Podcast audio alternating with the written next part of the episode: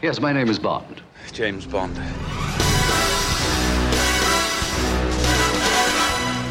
Welcome to Now Playing's James Bond retrospective series. I hope we're going to have some gratuitous sex and violence. I certainly hope so too.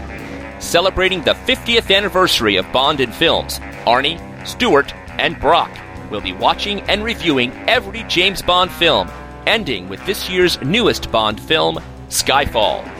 Do you expect me to talk? No, Mr. Bond, I expect you to die. Be warned, Now Playing has a license to spoil and use mild adult language. The Americans are going to be none too pleased about this. Listener discretion is advised. What, no small talk? No chit chat?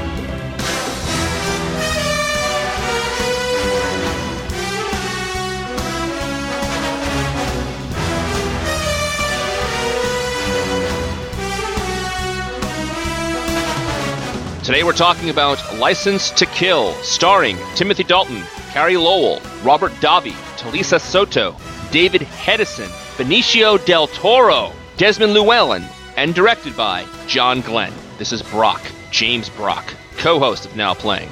Stewart in LA. This is Arnie, and I've got a license to podcast.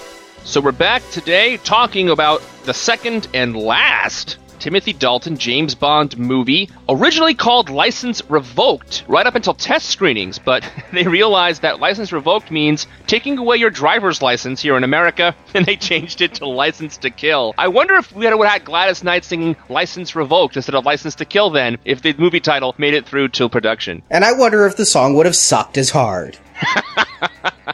I remember hearing that story that, yeah, people didn't know what the word revoked meant or they just didn't get the association with License to Kill. It would have been a better title for this film because this film is about Bond going rogue. I had forgotten that. I saw this like I saw all of the later Bond films on VHS. I did not remember that this was him really striking his own path. And I think that that makes for a really dark and surprisingly unbond adventure. If the last one felt stark, this one was practically nihilistic. And this is one that I actually remembered most. I mean, this one I was very aware of when it came out. I was seeing movies weekly by this point. I didn't see this one in theaters, but this movie is the movie that got me interested in Bond. This movie coming out on VHS is what got me to do my entire Bond binge in the early 90s.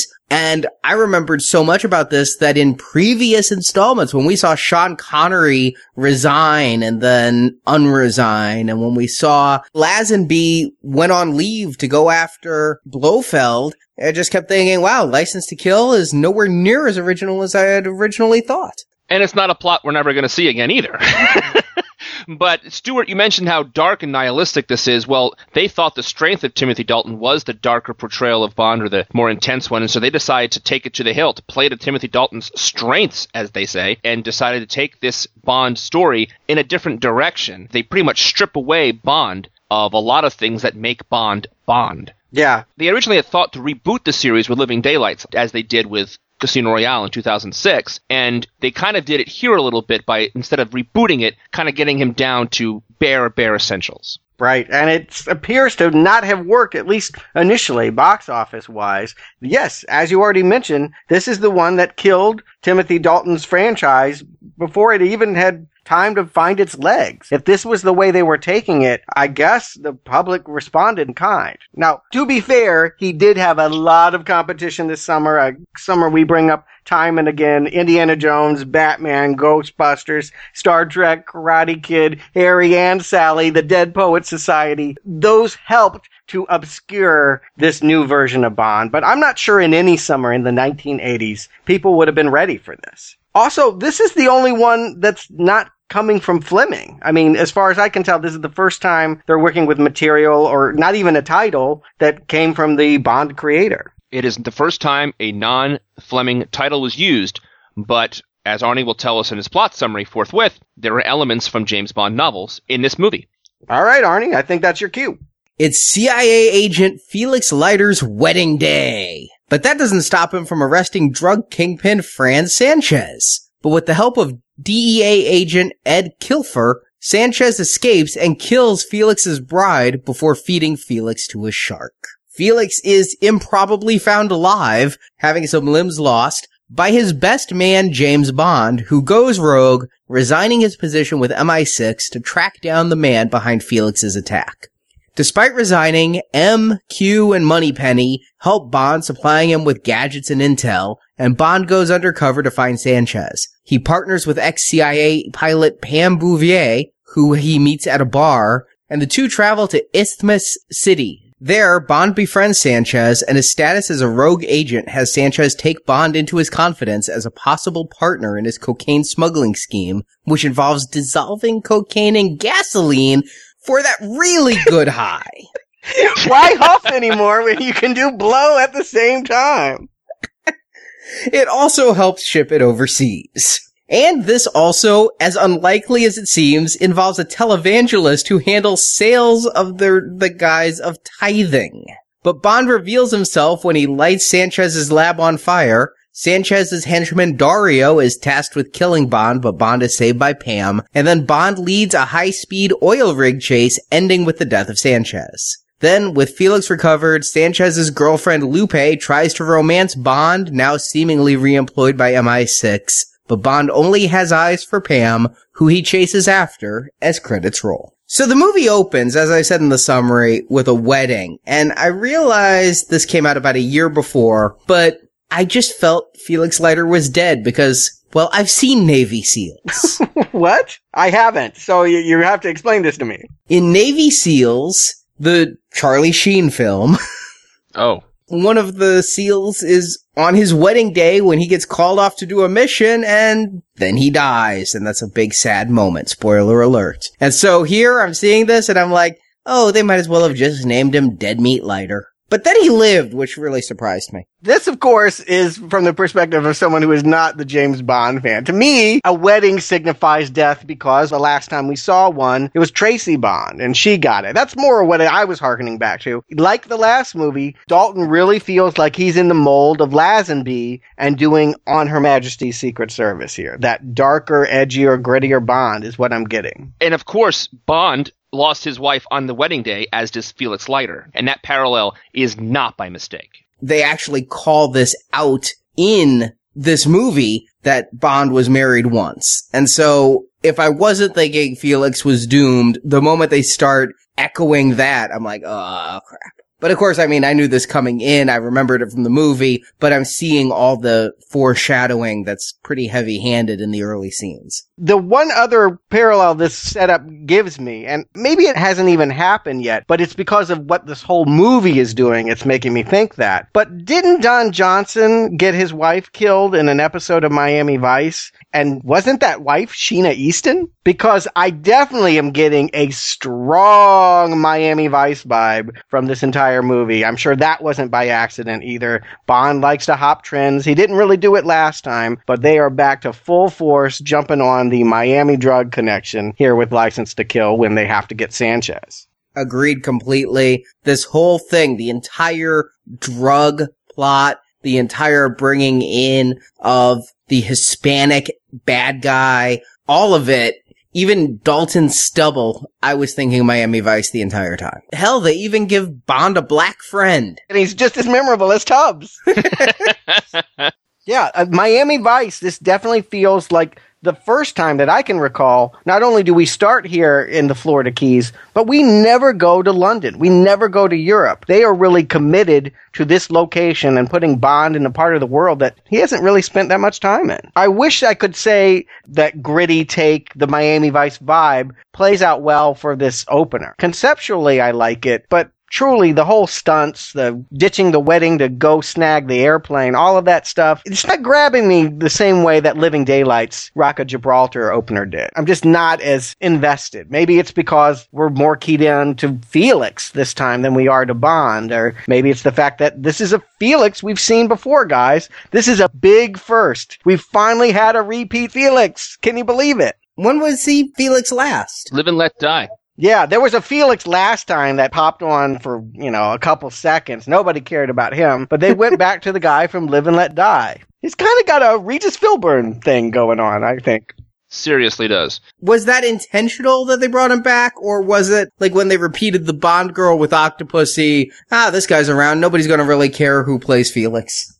They knew Felix had a bigger role here, and they wanted someone who could play the part. Broccoli's actually ran into him, and they said, "Hey, you know, we're recasting Felix, and you played it before. Nothing on purpose. It just happened to work out, and he accepted it. There was some worries that he was so much older than Dalton, but they quickly did away with that. Yeah, because they made Dalton look like crap. I agree with you completely. The bags under his eyes, the receding hairline, they did nothing to make this guy look like James Bond in this movie. To me, they kind of really dressed him down to be much more gritty and not looking like James Bond that much. Even in that tuxedo, he looks like he's been up for 12 hours straight without any sleep. He looked better at the end of this movie after he falls off the back of an oil tanker than he does at this wedding. This is some dog faced looking Bond right now.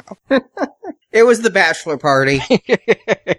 Maybe so. What I liked about the opening scene, they went the CIA gun route and all that kind of stuff, but until Bond became Bond and did a Bond like thing, they couldn't get the job done. Bond had to step up and do something that only Bond can do hang out underneath a helicopter and rope in an airplane. That, okay, Felix, we can do it your way. Uh, that didn't work? Watch this. I got that vibe and I really liked it. I'm liking this opening sequence too. I don't know what you're dogging on here, Stuart. Yeah, Dalton looks a little road hard, but because it's not his first film, I'm just kind of rolling with it. And I think that the action and the stunts here are every bit as good as the last movie. I just find the focus on Felix distracting. I actually like Timothy Dalton in the wedding party scenes afterwards as well, smiling and having a good time. I really get the impression that he's enjoying himself and has no cares in the world. And it's really nice to see Bond in that kind of situation with good friends and things like that. We don't often see Bond that way, so casual and so comfortable. And I thought Dalton played those scenes nicely too. We talked about last time how he doesn't really have a good sense of lines. He had that line with Della I never argue with him with a knife. That kind of throwaway line, but I thought he delivered it perfectly. And it, thank goodness he felt so lived in, in a good way, in this opening scene. When I saw Priscilla Barnes, I got very uncomfortable that Felix Leiter's fiance was going to be the first Bond girl because I thought being Priscilla Barnes that she'd actually have a role, but no, she's dead too. I'm happy they didn't have her behind a door misunderstanding something. It'd be really awkward for Bond to sleep with her first, given it is like she's marrying a dude. I found it weird that Bond kissed her, even though everyone keeps talking about kissing the bride in these scenes. I didn't know that was a tradition. Everyone gets to kiss the bride. But what I find weird is that this opening is cut down the middle with the opening credits. Normally, the opening sequence is so far removed from the rest of the film, but here, it's just like Miami Vice in that we're going to start with the scene pre-credits and then give you the Miami Vice credits and then continue exactly where we were before. Yeah, I usually am accustomed to the opener being only lightly, tenuously connected with the story, but here they can't wait to get to the plot. And if that's the case, they could have just kept going and skipped this opening number. You don't like License to Kill by Gladys Knight, Stewart? not only do I not like it, but I blame both of you that it exists. Me? For all the people that just think that Goldfinger is just too brassy. It's too, it's just too brassy. It hurts me that they got the brass going on. Here is your smooth jazz answer to that call. And this is a Goldfinger redux from hell. I don't know how this got out of the lab. But this is the worst Eon song of the entire series. Never Say Never Again was the worst song, but of the official ones, nothing will be worse than this. I could almost go with it sometimes because I think actually Gladys actually sings it very well, but when those background singers kick in, that's where I just like, nope, kill it, shoot it dead. I cannot stand this song. I honestly loathe this era of music. And what I kept going back to were like other 1989 movies, like Ghostbusters 2, rousing Put a Little Love in Your Heart, or was that Scrooged? And then Ghostbusters 2 had a different song that Don't they were. Not Ghostbusters 2, that was Bobby Brown. No, there was Bobby Brown, but there was a different song when that Statue of Liberty is walking through the city. Higher and higher. That was very much like this. And I also went back a very strange song that was repressed in my memory was like an Aretha Franklin George Michael duet. Yeah, yeah, yeah, yeah. Yeah, I knew Yeah. you were waiting for me. Yeah. Yeah, all of this was coming back to me, and finally I had to just pause the movie and see who the hell sang this. Gladys Knight. Wow, you suck without pimps. not only that, but she was not writing this renaissance. It's like you mentioned all these other ones, and yeah, there was a big movement for R and B ballads at the time. Gladys wasn't doing them. Yeah, Aretha came back, Patti LaBelle came back. I don't know where they dug Gladys up. She worked for cheap, and she agreed to do this miserable song. I think she sings it pretty well, but why would you go this route? If you're going for the grittiest, darkest, dangerous James Bond yet, why would you put this saccharine, sappy, wannabe Whitney Houston number on here? It's just a total disconnect. It made more sense when I found out that the original choice was Eric Clapton and his tune got rejected for whatever reason. The man that sang cocaine couldn't do the cocaine Bond movie, but it would have been a better choice. It could not have been worse than this. No, absolutely not. And I hear what you're saying because I couldn't believe it that as bad as this song was, they made it worse by bringing back that ba wah wah. They had to pay the rights. This wasn't just like it kind of sounds like it. They had to pay the songwriters of Goldfinger for how closely they mimicked it. I agree with you guys. It's not the greatest song. It's been in my head all week long. I cannot get it out of my head. But I don't think it's the worst thing I've ever heard. Maybe I'm just used to watching it, but I don't hate it as much as you two do. You couldn't.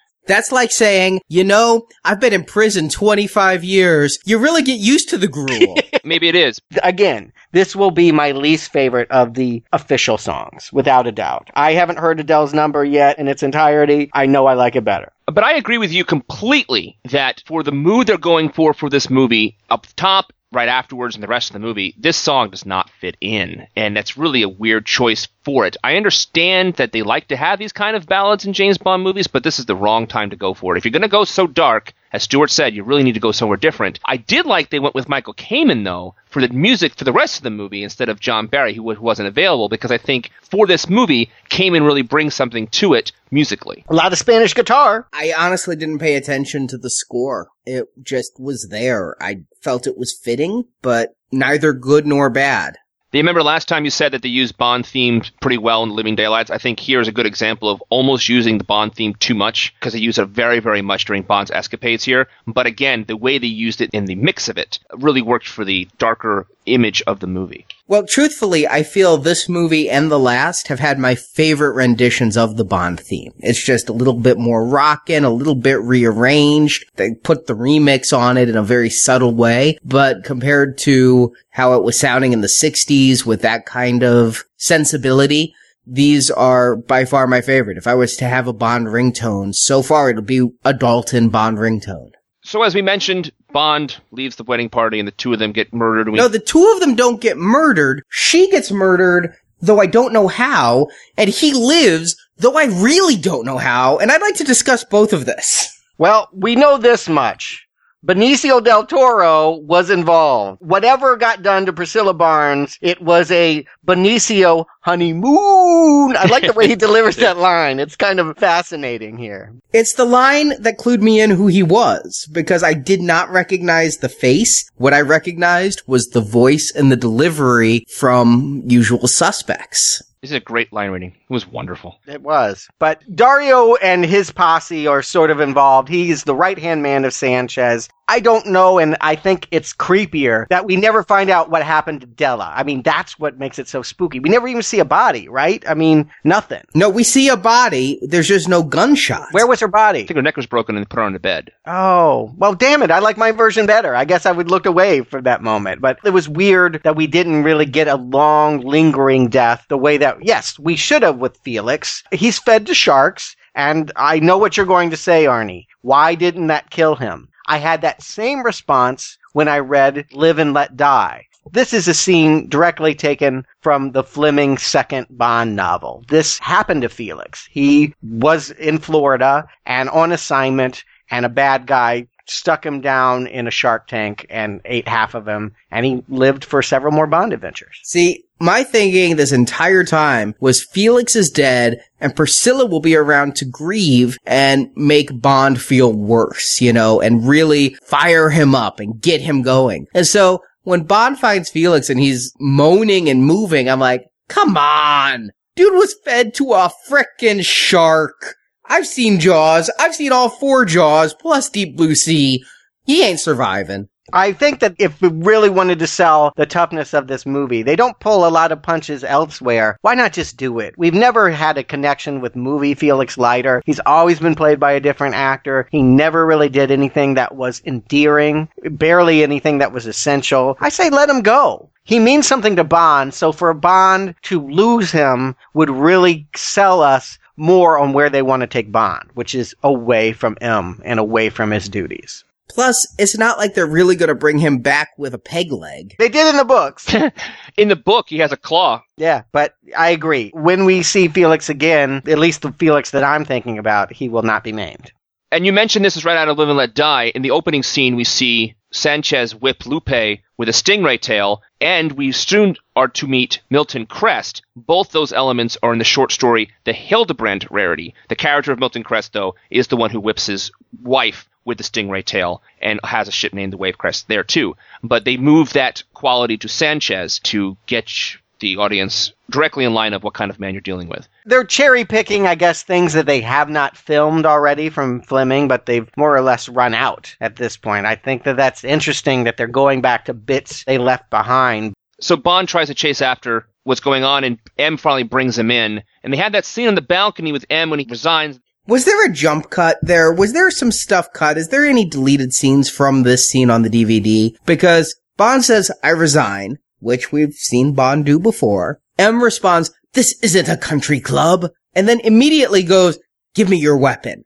I felt like there was stuff that was in between this isn't a country club and give me your weapon, like some more trying to talk him out of it. I didn't see a deleted scene in that part, Arnie. There are deleted scenes in this movie, but I think this plays awkwardly. I think the scene needs to be there for the plot they want to tell us, but This is the most shocking thing I have seen in a Bond movie, including the murder of his wife. When he jumps the fence, goes running off, and they fire guns at him to kill him. I cannot believe what I am watching. I cannot believe that under M's tutelage, they would try to kill Bond for leaving service. but M actually says stop shooting. There's too many people, so he tries to stop these guys. He didn't try very hard. I mean, yeah, he kind of was like, "Ugh, God bless him," or whatever he says. But you get my point. This is a shocker. the way they did it just doesn't play, and I think the three of us maybe are seeing three different reasons why. but it certainly didn't play well for me. Like I said, I'm very stunned by this scene, and it lets me know that we're going to see a Bond adventure. I'm preparing myself for one that we haven't had before. You guys keep saying we've seen it before, but even on Her Majesty's Secret Service, quickly got light and silly with a ski lodge full of sleeper spy hotties. That's not where this movie is going. In parallel, we're seeing Sanchez work with a DA agent, busting him out and going back to sell more dope. I mean, this is a tough movie. No doubt. The scene where Sanchez escapes, the armored car drives off the side of the Seven Mile Bridge in Key West, that big bridge that was used in True Lies. And I like that sequence a lot when he goes in the water and the guys with scuba gear are there. It's certainly something we've never seen before in a Bond movie, absolutely. And the action scene there was greatly filmed. I thought it was really well done. But then he goes after Felix's attacker and he tracks down that aquarium that has the little shark. And he meets up again with DEA official Big Ed. I'm a Twin Peaks fan, so it was nice to see Ed in a role other than as Ed. But he was Ed. He was a different Ed. Yes. But again, seeing him, I'm like, oh, I know him. Therefore, he's evil. Well, I'm sorry to hear that, Arnie, because I think it's a really good twist if you don't know it's coming. It actually works pretty well because the character interrogates Sanchez a scene or two before. He's the one that took the two million to get Sanchez out. They set him up to be the guy taking him away, but in fact, he's the one that makes the thing drive off and has the scuba people meet them. I did not see that coming. You're saying you did, Arnie? Just because I knew the actor. And anytime I seem to know the actor, it means they're evil. There's another DE agent that I recognize from Lethal Weapon 2 in this, the young African American guy with the hat on, who tries to warn Bond to stay away from this before he takes Bond in to see M. And then I realized that he's the other Agent Johnson in Die Hard with Robert Davi. And I've seen this movie like 25 times. I'd never put that together before until this viewing for now playing that both Special Agent Johnsons are in the movie. Yeah, Robert Davi, obviously known him from Die Hard, ton of other stuff. He's always in it. Robert Davi, I know him first from The Goonies. Yeah, I didn't remember him from Die Hard. It's been too long since I've seen that. Oh, that's right. He's a Fratelli, isn't he? He and Yeah. Joey Yes. Pants. Yep. Yes, that's the one that I remember. Actually, I'm embarrassed to say. I heard no clue. Goonies. Oh yeah, that's him. I like Robert Davi here. He's got the pockmark, so he's halfway home already. He easily transmits that I'm the bad guy here, but I like his swagger. He's kind of doing a lighter version of what Pacino did in Scarface, and I appreciate that. I also like that he's so funny. He actually has the funny lines we talked about last time that Dalton really can't do the one-liners, so they get the one-liners to Davi here, and I think he does them great. Yeah. I, you know, the other thing that really sells me on him early is he doesn't want to betray Ed. He's like, yeah, we could just kill this guy, but I am a man who values loyalty over money. And that's impressive. Suddenly we don't just have a crazy killer that wants to take over the world. We have someone with a code of ethics who is going to do things because it's the right thing to do. And it makes him a more complicated, compelling bad guy. And it tells me that this story is going to be about Bond trying to earn that loyalty to take him down. It's a story about betrayed loyalty. Yes, but I'm just going to come out and say it. Am I the only one who sees this as kind of an aping of Beverly Hills Cop means 21 Jump Street? Yes, you are. Most people would say it's the Clint Eastwood movie. A few dollars more, the seeds distrust in there to make him turn against his own people. Well, I also, yeah, did see some shades of the Thomas Jane Punisher in this, but that came many, many years later. But, I mean, let's look at this. A drug smuggler kills the friend of the law enforcement agent. So the law enforcement agent, despite his chief telling him not to, goes rogue, goes to where the killer lives, and starts using a variety of guises to out the drug dealing killer and eventually avenge his friend. It's there. I don't doubt that it isn't, but again, you're referencing a movie I have not seen in a long time. Beverly Hills Cop. I don't remember them. I just remember Eddie Murphy being a whole lot funnier than Timothy Dalton could ever dream of being. Eddie Murphy put a banana in a tailpipe. Timothy Dalton looks like he's been living in a tailpipe for quite some time. I cannot believe how bad Dalton looks in this movie. Like in the middle of the movie, he's like sending the woman out to get a makeover. I'm like, you need to go with her. In fact, you need to be her secretary. My big complaint about Timothy Dalton as James Bond is he does not look polished enough for me to enjoy James Bond in that essence. Like the whole swagger of James Bond is missing from him. But they're doing that on purpose here. I think they could have done a little less with it with his look and haggardness. I agree completely, Stuart. And there are certain things that if you're going to do a James Bond movie, there has to be certain things you do keep. And the way he looks and the way he carries himself are two of those things. And here they drop the look too much. I agree. It's only been two, three years since the last one, but oh, what a world of difference here. I'm not the Bond fan, but I don't mind this updating for the time and the place. It feels appropriate for this movie that he's not so well manicured. Yes, I agree. I mean, if you're going for this vibe, you wouldn't kind of play that way, but you're still making a Bond movie. As dark as you want to go, there's a line that you cross, and when you do, it feels wrong. And I think that's what's happened. I mean, I like Stark along with any of them. I think some of the best Bonds have been the ones to play it the most serious, but for me, this has gone too far. This has gone to the part where I feel like the fun is now draining from the movie. I mean, the first big battle, he goes to a warehouse. I got to deal with a drawer full of maggots. this is kind of gross. I was going to ask you, as our resident bullshit researcher, if electric eels are that electric. I don't think so. I didn't research it though. I'm sorry. we still have Bond. We still have him sleuthing. We still have him with gadgets. This is still very much a Bond film to me. I'm seeing all the tropes, but much like the last one, the action is up. I'm enjoying Dalton in the role. I'm with him. I'm enjoying him going rogue and really just along for the ride. But where is the ride going? From this point on, I'm hooked. I want to know what they're going to do. They've made big moves. There's no doubt they're going for something they haven't done before, and I'm curious. But I feel right after this point, the movie kind of feels aimless. It's not a mission anymore. He's not following a mission. All he's trying to do is to get back to Sanchez. Does he really have to go all over the place to do it? The script lets us down in telling this story.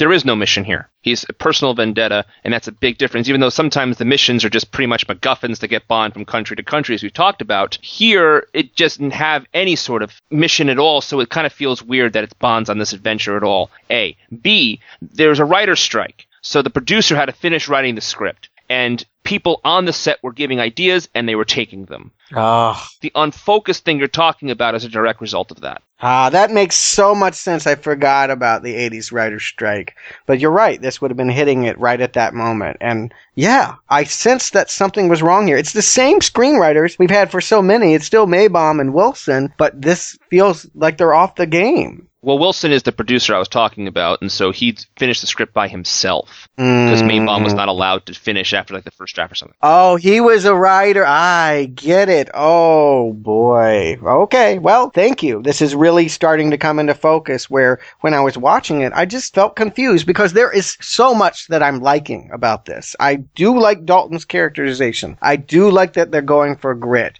I do like it when we get to some of the women here. I like both Bond girls. First one we meet is hanging out on a yacht. She's Sanchez's woman. It's Lupe. I think she's beautiful, fantastic. I think she is a great Bond girl, but she has no chemistry. And that's sort of how I'm feeling about the whole movie. All these cool elements and no chemistry between them. Nothing sparking here. I feel that way about the other Bond girl. I don't really get a spark off of her, especially in her early scenes, pre-makeover. And yeah, now that you mention the writer's strike, it does help explain some things because while I'm defending these early scenes, I do feel that as Bond starts investigating, when he goes to the bar, when he does meet Pam, that things do start to slip a little bit for me. She is a hired gun, right? We're to understand that she goes along with him because Bond looked her up on Felix's home personal computer and met her when it was supposed to be Felix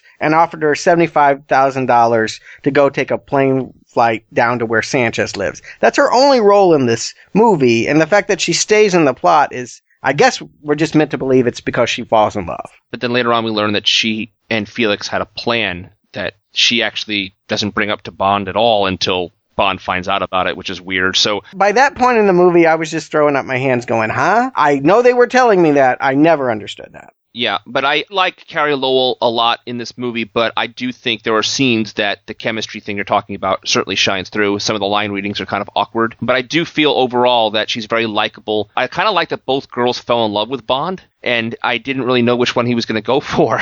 And it was kind of nice that both women are just swooning over this guy. This is one of the few things that I remembered from the behind the scenes stuff here is I remembered an interview on some television network that isn't around anymore with Carey Lowell talking about how this was going to be a Bond for the 90s who was going to just be a one woman Bond. So the moment Pam showed up initially, she looked a little bit butch. And so I'm like, well, she's obviously not the Bond girl. He's going to go for the hot Mexican. And then they start doing it on the boat and I'm like, wow, Bond, you lowered your standards.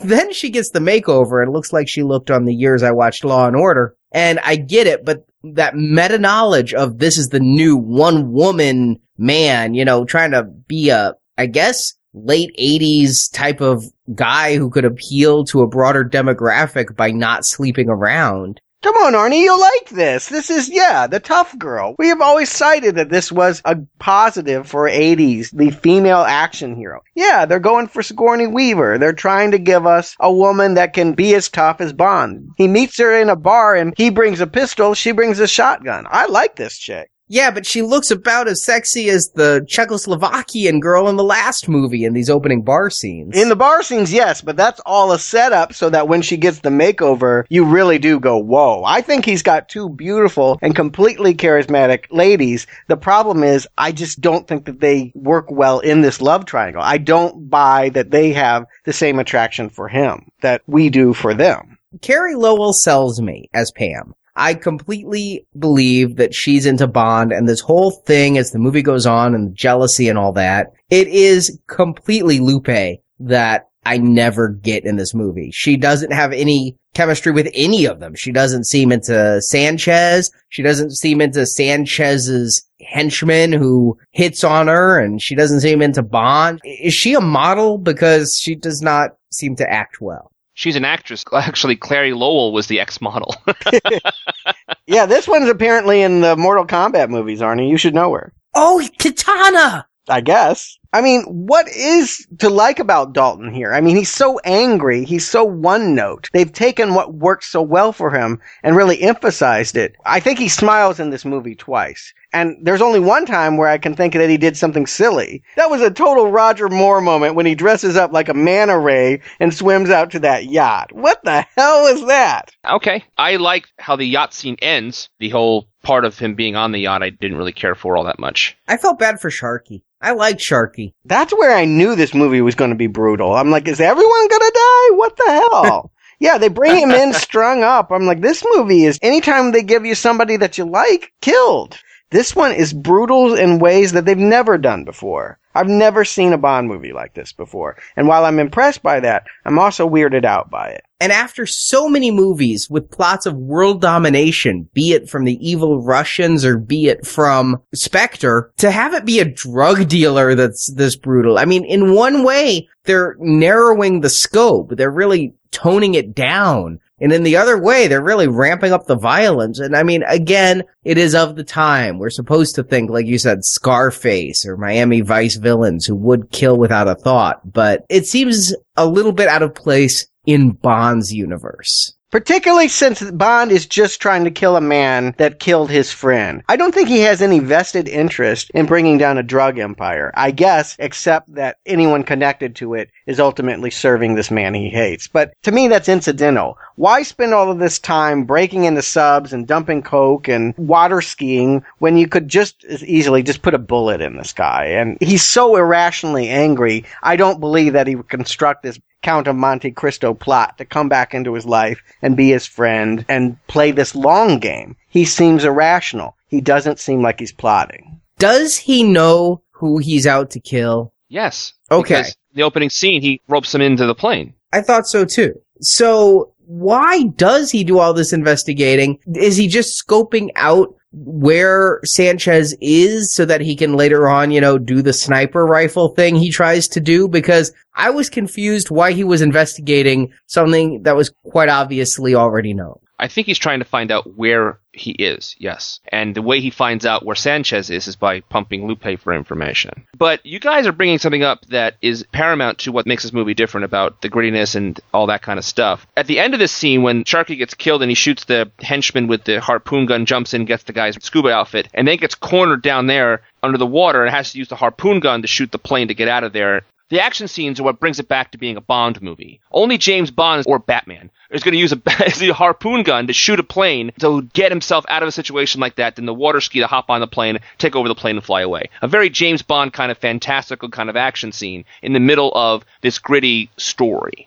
And so when you have this scene end like that on that Bond action scene, it kind of brings me back in to remind me, oh yeah, we are watching a James Bond movie. Yeah, I agree with you. That moment was a get me back moment. And there are other ones. The biggest keeper, the thing I'm most happy to see return and call back because everything else feels so different is when Bond's uncle Q comes and helps him. Even though he has flown the coop and is no longer working for Her Majesty, Q still somehow finds out where he is in Isthmus City and comes to help out with his gadgets. That gadget scene is where I finally felt like, ah, they really are trying to get back and keep this tethered to something they've done before. And I liked that the way Q finds out is because Moneypenny and M have not forsaken Bond. Which makes me wonder if he was ever really fired. Agreed. And I love the line M gives him, oh, he's going after Sanchez. You know him better than that. Like, they know what's going on, and they are certainly helping him off the books. It's great. But you mentioned the gadgets, Stuart. We complained last time he has a keychain. In the last movie, he had that awesome, awesome, awesome sniper rifle. Here he gets a little piddly dunk camera sniper rifle. The only cool thing about it is the signature gun. Yeah, I like that part. I thought it was fun to see how it's customized to his fingerprints. And yeah, everything's a camera. He also gets an Instamatic that's a laser. Very funny sight gag with the photo that pops out after Pam nearly fries them.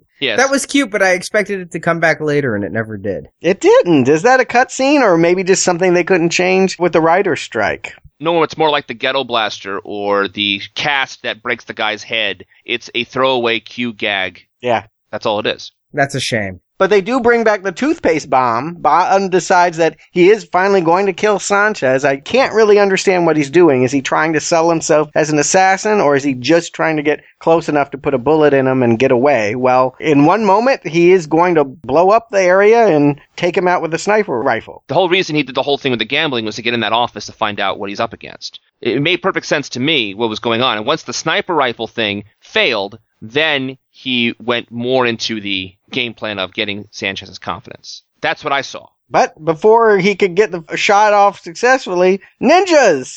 Now I'm really confused. Yeah, ninjas came out of nowhere, because as ninjas do. But it just it just kind of felt completely unnecessary to have ninjas there. But it is the '80s, right? And then the whole thing with the guy was undercover, and what a great line that we've heard a thousand times: five years undercover, you almost blew it. A lot of things feel familiar here, and we said before we've seen this plot before. Maybe we haven't seen this plot in a Bond movie, but we've seen this plot before, full of lines like even Robert Davi's "I value loyalty more than money," even though that's the basis of the entire Sanchez character. We have seen that before in other movies before and since, or at least it feels that way. And here it's just Bond's turn to do it. And here's the other guy from Mortal Kombat. Kwang played Shang Tsung in Mortal Kombat, but Stuart, you may remember him a little bit better as leader of the Finger Oh, in Elektra. Yes, I can see it now. Mercifully to this movie, I did not recall that detail upon watching, but you're right, it is him. The only thing that this plot point really does is it gives Bond an excellent excuse to try a different tack. Because they try to abduct him, because they have this British guy who's actually here to drug Bond and ship him back to England so he can do his job again. Sanchez comes in on this and presumes that Bond really is an assassin and thus is ready to trust him. Again, I would love this storyline if I didn't feel like Bond wasn't being so crazy and irrational and acting like someone that isn't planning. I think it's really cool the idea that he would do this to find out details from Sanchez, but if his sole mission is just to put a bullet in the guy, boy, does he take too long. I agree completely. And here, this was a bad thing that was happening to the second half of this movie is I was taken back to some of the dark days of Moore and Connery, especially Moore, thinking specifically to For Your Eyes Only or The Spy Who Loved Me, where the second hour just started to drag horribly. And I really think this is one of the longer Bond films. This one could have had 20 minutes cut out, just like Felix, a quarter of it cut out and be fine. Cruel. It's a good comparative. It's funny. Yeah, because they go on a different direction. We keep talking about sometimes these movies feel like two different things. They all of a sudden bring Wayne Newton into this with this televangelist thing. What the hell? I actually did a double take. I was like, is that Wayne fucking Newton? This is the only thing I could have told you about this. This and oil tankers at the end. The only memories I had from the VHS screening was in fact this bizarro cameo from the Vegas lounge singer. And I remembered it wrong. I thought this movie ended in Vegas and that Wayne Newton played himself. I was like, I think that's what happens here. I think we're going back to Vegas. We do not go back to Vegas, but yes, the lounge singer is here playing a bizarre plot in which he is a front for the drug operations. What is he doing here? He holds telethons in which the numbers that he says need to be raised are actually coded quotes for what people are willing to pay for the cocaine. Yeah, he is selling drugs under the guise of televangelism. And so when he is saying what their donation goals are, he's actually setting the price per key. And then when he says they got donations from cities, he's relaying back that the head drug lords in those cities, how many keys they bought.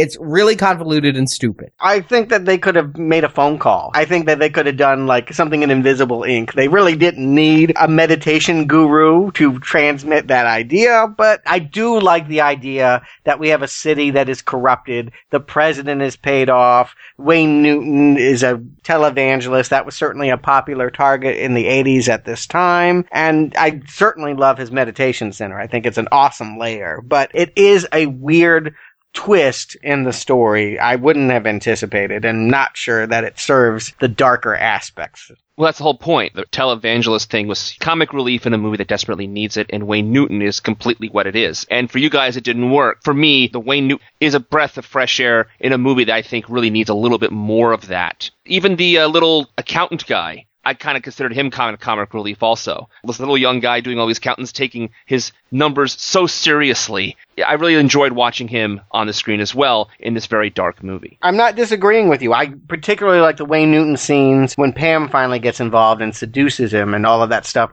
towards the end of the film. I think it just takes a long time for him to pay out, and he does stick out in the middle of this film for reasons that are hard to understand for much of it. I mean, Bond doesn't go after him. He goes after Krest. He goes back to frame that guy on the boat with the money and they do that whole pressurization chamber bit that they love doing in the 80s. I think ever since they put the gremlin in the microwave, I kept seeing that scene of someone exploding in a pressurized area again and again. They did two Gremlins deaths in this movie. They do the shredder thing later on in the movie. But the pressure chamber death was something that was quite contentious at the time. And this is the first PG 13 Bond movie. And they actually had a cut this scene because it came out too realistic. Believe it or not, that latex head. No, I suspected that. It was a very gory death for a James Bond movie. Watching a head explode, and yeah, they do kind of cut frames around it so we, we don't actually see it scanner style, but it's still pretty graphic for, yeah, a Bond movie, and that doesn't surprise me. PG 13 is exactly how this is playing. Yeah, and then of course he has the Bond line at the end of it, launder the money, which I thought was a perfect thing for James Bond normally would say. But really got me, I noticed also, we talked about before how Bond's wardrobe and things he's haggard. This is the first I've seen James Bond in a t-shirt. on the deck of this boat. This entire scene has a whole bunch of stuff we've never seen before in a James Bond movie. But Milton Krest, he had this creepy way about him the whole time he was on the screen. To him to die this way was a little weird for me too. You would think he would just knock his head on something because he was drunk, or Talisa Soto would kill him instead of him being pressurized in the tank that way. Yeah, he was a henchman, if you can even call him that, that never really paid out. That he wasn't broad enough to play the way that Bond henchmen usually do, and his whole story just isn't why we're here. You're selling a vengeance story, so the fact that this guy gets tricked into Sanchez believing that he stole money from him, I don't care. This is a tangent we don't want to follow in a movie that is already kind of hard to follow. This is where I kind of got back to Fistful of Dollars or my more modern comparative, Thomas Jane's Punisher, where I thought Bond was going to make Sanchez kill all of his own henchmen. He does kill almost all of his own henchmen in this movie. That's true, but only one because of Bond and one because he was a pissy, slimy businessman. And He kills the army guy who with the bad toupee with the forklift, who was going to betray him to the Stinger missiles. oh, that's Oh. true. Yeah, the Stinger missiles is something I never could completely wrap my mind around. That made almost as much sense as selling opium to sell guns last time. But whatever my misgivings are about the way that Bond is doing this plot, and I have a lot, everything gets corrected when we finally get to the drug lab at the heart of the meditation center. I think that this layer is really cool. I think may not be a volcano, it may not be a monastery on a cliffside, but this is definitely one of the best kind of layers that we've seen, and I really like the whole idea. I'm going with cocaine that turns into gasoline. I'm not sure that any user would want to use that, but I'm appreciating it. I agree completely. I love the idea. I think it's really clever. I love movies that try to hide cocaine. I always think of Running Scared when they was it was in those dolls, the movie with Gregory Hines, not the Paul Walker one. And here, I've never seen this before. I never heard of it since. I don't even know if it's possible. You, you would know that, Stuart, if it's possible. I'm such a cokehead. well, no, but Let me do a line and I'll tell you. Yeah, there's definitely eh. gasoline in it. Where do you think he gets the energy to record all these shows? exactly. But he's our bullshit meter. So even if it's not realistic, it's again Bondian. It's a little, little over the top, but you know it could happen. Yeah. It, and that's what I'm liking about it. There are elements here that remind us it's a James Bond movie. And we get some suspense again. I mean, we get this whole thing about Dario is there, and Dario fought Bond back at that dive bar in Florida. Well, as soon as Bond takes off the mask, as soon as they get out of the area where the cocaine's in the air, he's exposed. And suddenly now, yeah, what's going to happen in front of all these Japanese drug tourists? How is Dario going to handle the fact that he sees a rat snuggling up next to Sanchez? I think this is where the movie really picks up up speed again. And I'm totally engaged for this climax. I agree. When it finally gets to this point, and it takes a while, I'm really excited to finally see it go down, and I'm wondering how it's going to go down. I'm right there with you. I think it really works well. They all run out of the temple thing, and then we have that great tanker chase. That is a very exciting tanker chase, and I don't say that about very many tanker chases. Hey, I love trucks. I love watching trucks in danger. A 70s movie I adore, Sorcerer, is all about putting trucks where trucks should not be on roads. This is a great callback to that. I think all of this stuff, even when it goes gonzo ridiculous with it going up on two wheels to avoid the missile, I love it. I don't care. This is probably the best climax we've ever ha- had attached to a not very good Bond. That's how I'm going to label this. To me, it feels like we're back at Thunderball, where I haven't liked much of this movie. It's a little too dour, but I really do like this ending. And you know what? This action is, I can admit, much better than even Thunderball's underwater aquatics. Yeah, I really enjoy all of this. It's got some great suspense. I don't think Bond's going to die, but I think he might kill those people in the little pickup. Yeah. Just by accident. Yeah, and you said Stuart the one on two wheels. You meant like the tanker one on one side of itself, right? Well, yeah, all right. There's a lot of more wheels behind it. But yes, it went up on however many wheels, an 18 wheeler, I guess nine wheels. Yeah. Yes. And guess what? That's real. They had a rig for it, but the guy actually is able to do that. Can you believe Wow. that? I know. Isn't that cool?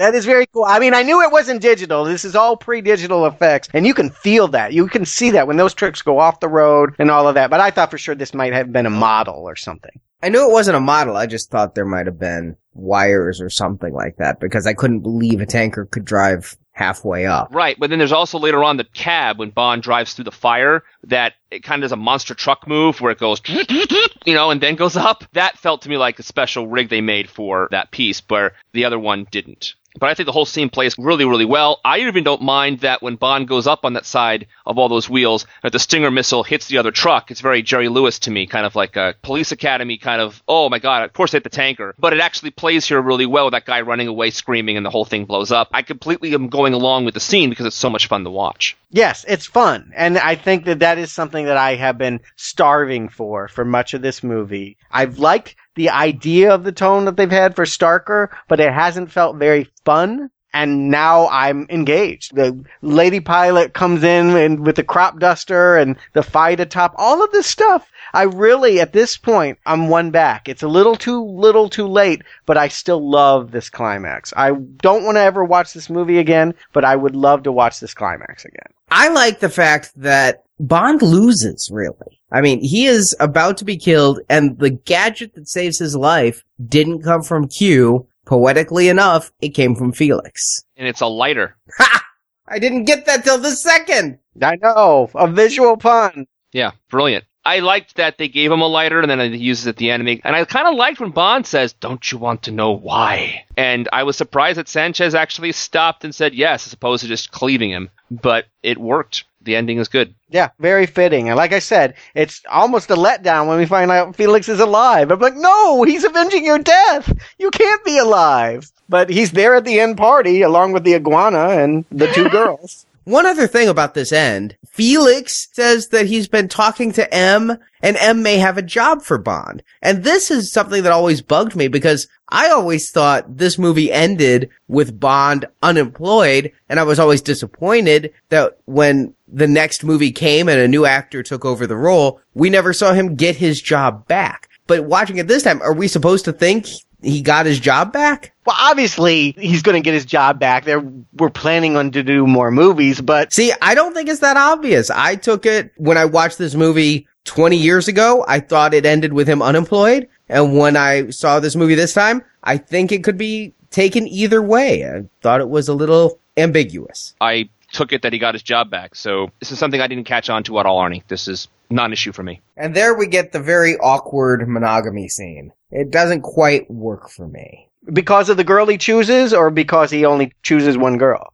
because of how it plays, because Lupe is coming on to him so hard, and because he then is so devoted to Pam, it just, the whole thing feels too showcasey. It doesn't feel natural for any of them. Yeah, I think Lupe gets the better end of the stick. She gets to be the president's wife and gets an iguana out of it. I don't know how long he's going to be hanging out with Pam in the fountain, but Six years.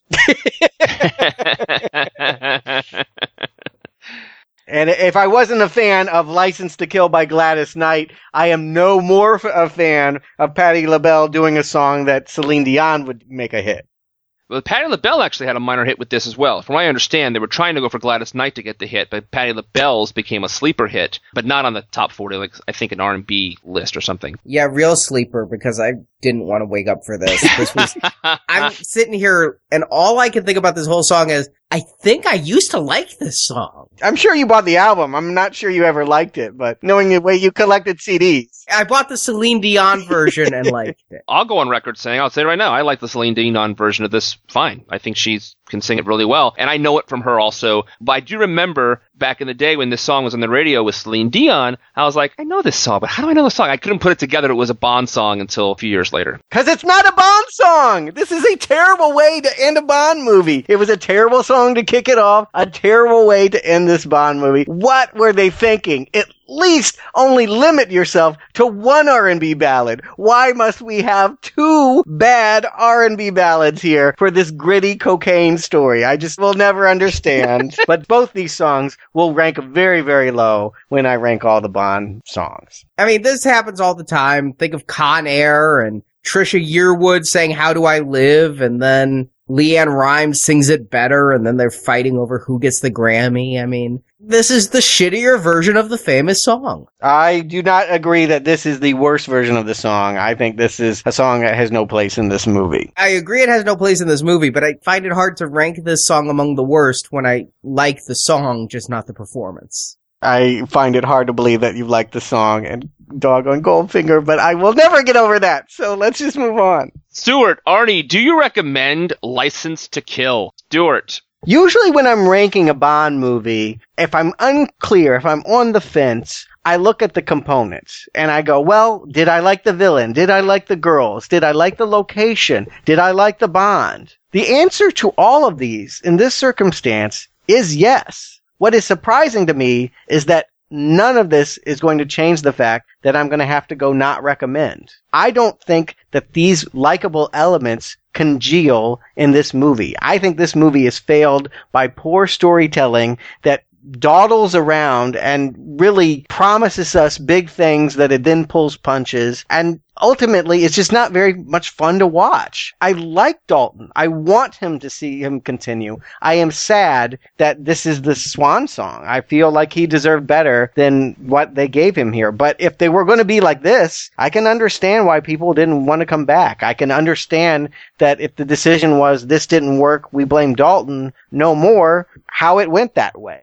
I want to make sure that I sell the fact that I like Dalton and I like this direction, but I don't like this adventure. And the whole is less than the sum of its many good parts. I'm sad to say it, but it's a not recommend. I mean, not a strong one, but too long, too drab, not enough, even though it had a good ending. Arnie. As with many of these bonds, Stuart, you and I see the same things, but stand on the opposite sides of the fence. I'm giving this a recommend. It's a weaker recommend, but I definitely think that the parts of this work well. I found the entire first hour of this to just be refreshing. I like gritty Bond. I like Rogue Bond. I like Vendetta Bond. I like Timothy Dalton as Bond. Timothy Dalton is the only Bond thus far to get unanimous praise from me. It's only two, so perhaps that's not fair, but I don't know that any other Bond got two recommends on his first two outings either from me. Nope. It's not perfect. The second hour drags. I stand by that judicious editing probably before filming to tighten up the script and get rid of some of the lag in the second half would really make this a strong recommend because it's got great action. I like one of the girls in Pam. I don't think I ever really got a chance to say how much I enjoyed that character after she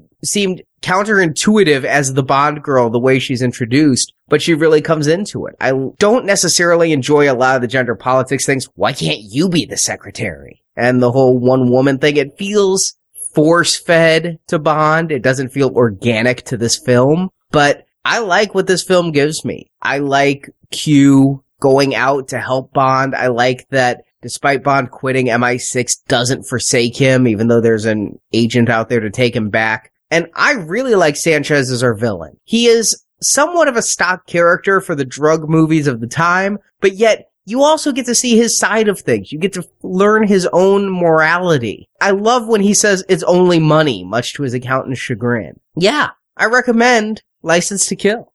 My line on License to Kill for years has been it's a good movie, but it's not a great James Bond movie. And in this viewing, having rewatched all of the James Bond movies before it, I'm seeing a lot of the Bond elements in here peppered in, but it still doesn't feel like a James Bond movie when you put everything together. And there are moments in here that are funny for James Bond fans that we didn't really touch on, like when Q has that rake and it's a radio, and then he throws it away. After all those years of complaining about Bond treating his stuff like without any care, Q throws it away. I thought it was really funny for people like me who could catch that. And as I said before, the action scenes are so fantastical with the truck and the water skiing with the harpoon gun that those are very Bond moments but most of this movie as a whole does not feel like a James Bond movie at all. And so while I really like everything, like Stuart said, I like the villains and the girls, I like Bond, I didn't really care for the plot. And typically speaking, we usually say if the plot's weak, it doesn't matter if everything else works. Here, I've seen this movie before. This had to be a James Bond movie. I am recommending this movie, but I want to be very clear. I recommend the movie because I liked watching the movie. I was engaged in the movie the whole time, and I liked a lot of things about it. But I think it's not a very good James Bond movie. And there's a difference. I think the last one was a good James Bond movie, and this one is just not. But recommend, check it out. There's a lot of good things here, and it works on a lot of ways. So, Brock, we both recommend this, and I gotta say, I would love to see where Dalton takes Bond. If this was the last movie in our retrospective, I'd say I'm anxiously awaiting the threequel, and then I'd never get it. Yeah, you don't get it. The big reason we don't see Dalton again, beyond this movie not being received very well because they were going to go with Dalton with Dalton number three to be released in 1991, but they got bogged down in legal issues. So it took so long. By the time they started ramping up again for another James Bond movie, Timothy Dalton backed out. He didn't want to do it, and they decided that they're going to start fresh with a new actor in the role. So I don't think it's fair to say that Timothy Dalton killed the franchise. It really wasn't up to him, but certainly for a lot of fans, when he didn't come back, they weren't all that upset at the time. Now, in retrospect, as we're talking about, Timothy Dalton has gained a lot of respect in his two movies as James Bond. Yeah, I like this guy. Uh, unlike the On Her Majesty's Secret Service, where Lazenby gets a lot of praise, partly from you guys, I don't think is deserved. This guy deserves what he brought it. I really think that he gave them the Bond films that they were making, and they made Bond films that were complementary to what his talents were. I would have liked to seen more in this vein. I would have liked to seen them better scripted than License to Kill. But I would have been down for another one. Do you know anything about what the third movie would have been? I did hear a rumor that it was going to be called Property of a Lady, though they did use that in Octopussy for the name of the Fabergé egg at the auction because that plot was from there. Yeah, but nobody remembers the name of the Fabergé egg. They also brought up in on Her Majesty's Secret Service that Bond's family crest is the world is not enough, but they'll recycle that for a title. They sure will. That's true. But I'm not going to feel too bad for Dalton. His loss of Bond meant great things for Chuck fans and for fans of Edgar Wright, which I am. I would not give Dalton any props until I saw him again in this century, but now I will give what he's doing a look. I think what's going on is that people are accepting that he is a former Bond and he got Chuck because of Bond, right? Right.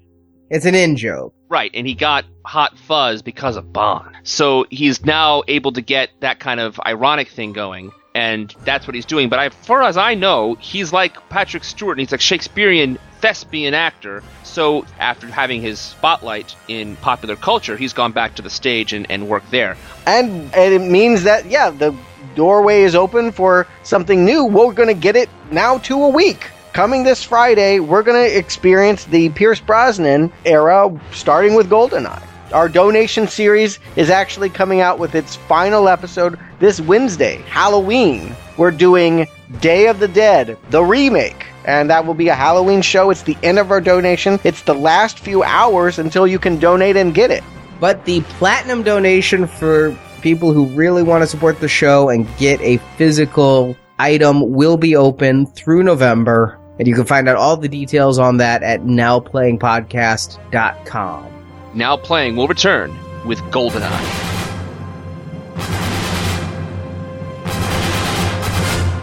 That sounds like a dismissal. I was rather looking forward to breakfast. Thank you for listening to this episode of the now playing James Bond retrospective series. Job's done. The bitch is dead. At our website, nowplayingpodcast.com, you can find the other episodes in the James Bond series, as well as other series such as The Avengers, Batman, Spider Man, Predator, Rocky, Rambo, and many more. I thought Christmas only comes once a year. You will also find individual movie reviews such as Green Lantern, Cowboys and Aliens, Avatar, and Scott Pilgrim vs. the World. Talk here, listen here. So that's what I've been doing wrong all these years. While at nowplayingpodcast.com, be sure to join our forums where you can discuss this show with other listeners. Shame. We barely got to know each other. You can also follow Now Playing on Facebook and Twitter, where the hosts post new episode announcements and written movie reviews. Just do as I say, will you? Yes, James. The links to our social media pages can be found at nowplayingpodcast.com. I take it that this is not a social call, 007. Correct. You should have brought lilies. Support from listeners like you help keep Now Playing operating. Em really doesn't mind you earning a little money on the side. She'd just prefer it if it wasn't selling secrets. You can find a link to donate using PayPal at the bottom of our website, nowplayingpodcast.com. So you put your money where your mouth is.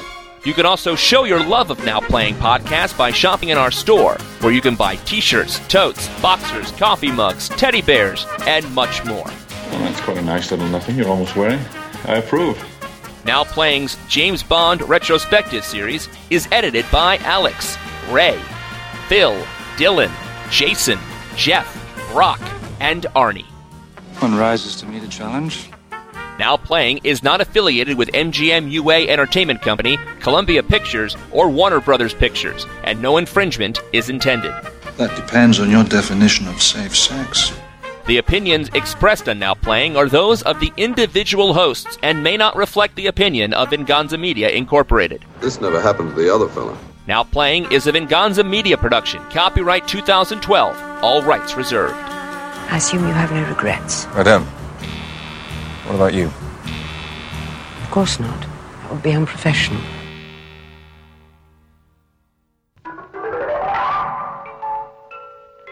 This did come out after License to Drive. It may have confused Arnie at least. No, not really. I heard that Corey Haim was going to be the henchman in this one. Thank God they went a different way. Wow, worst Bond ever. And the two travel to I- and the two travel to Isthmus City. I don't have a s- I don't have a lisp. It's All I want for Isthmus. Christmas is my two front teeth. Do you have a Susie Carriall doll, by any chance? I don't have a lisp. It is Isthmus City. and in Isthmus City, Bond befriends Sanchez, and his status as a rogue agent has Sanchez take Bond into his confidence. You're getting Spanish trills in here. What is going on with your mouth? That's what she said. Oh my god. No, that's what we're all saying. Almost had me do a spit take.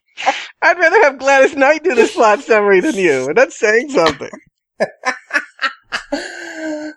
Get you do it then. it's like what Brock and I were saying about editing. You don't like it, you can do Uh, I think I just got signed up. I want that license revoked. Right. There, Bond befriends Sanchez, and his status as a Oh, long night, long night ahead of us. We're gonna have, a, have to write a letter to the list people to apologize for our cruelty. it's a fictional city. Isthmus. Is It's just Isthmus. It's not Isthmus. no, I, I, I feel like you're putting a weird accent on. Isthmus. Isthmus. Did I miss? That's how I always do it. Uh, that may be some weird Isthmus. Midwestern thing that's not correct pronunciation, but at least you don't sound like that. I thought it was fictional. It is Yeah. fictional. So how, why do you always talk about this fictional city? Because no, no, So, no. Like I always I- say it isthmus are real things. That's a real geographical phenomenon. There is no ith- well, there is an isthmus city, but I never talk about Panama. I don't often talk about Panama, Yeah, but when I as a do, it's a Van Halen album. It's, it's like a rule Stewart has. I never talk about Panama. Or like, or like, as he, as there was in war, like, I, I just never talk about Panama. I think he was doing the what what, what is that character called? The the uh, Dos Equis guy, right? Yes, he was Yeah. just, just like, Yeah. Think had somebody from this in it. Who's who's uh, Sharky in this? What's his name? Frank McRae. Uh, uh, maybe he was in Oh, Real okay. Genius. Oh, oh shit! That reminds me. Oh, Do not oh, let me hang up without doing a pickup on the Real most important Genius. pickup of our lives. We have to stop Oh, everything God, and pick why that did up I because that mention has to get out. That joke is not worth returning to Real Genius. No, No, we have to do a correction though. Yeah, We just cut it there we from go. the That's show. the correct answer. He's like, no, that's the most buying that important detail of the whole movie. No, I must. I must show I my real it's genius such a fandom on focal air. point for cinema. Please, by all means, go on. Let- Okay. He's like he's taking offense to our I'm comments. Sorry, sorry. Arnie. We're just having a little fun. All right, let's. Can we stop talking about Real Genius and start talking about Navy SEAls? God damn it! Again, another focal point of cinema. Yes, do go on.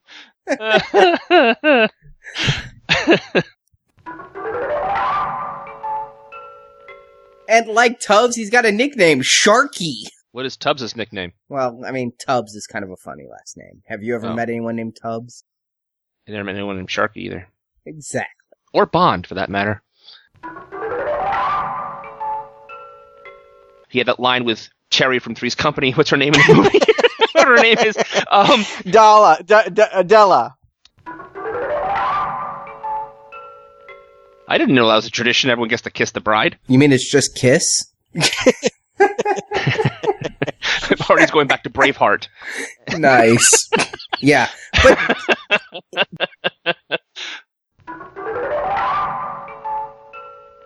different song that oh, they Oh, were. not Ghostbusters 2. That was Bobby Brown. No, there was Bobby Brown, but there was a different song when that Statue of Liberty is walking through the city. Found out about Vigo, the master of evil. Try to battle my boys. It's not legal. Oh, we, oh. You know Listen, it. I would Oh, never say bad oh. things about Okay. Bobby Brown other than he killed Whitney. Other than that. But